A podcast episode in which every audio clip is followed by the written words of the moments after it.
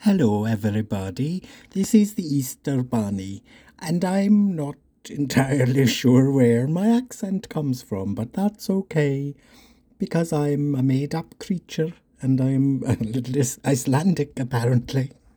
I'm here to say Happy Easter to everyone who celebrates it, or Passover or Ramadan or anything else that you might be celebrating the boys from Hopecast are having an Easter. I can't fucking do this. The boys from why did I start? The boys from Hopecast are having their Easter break too, because they like chocolate and like rest. And so I encourage you to rest too. I, I'm not real, but you should listen to me anyway. Hey, and that's all from me.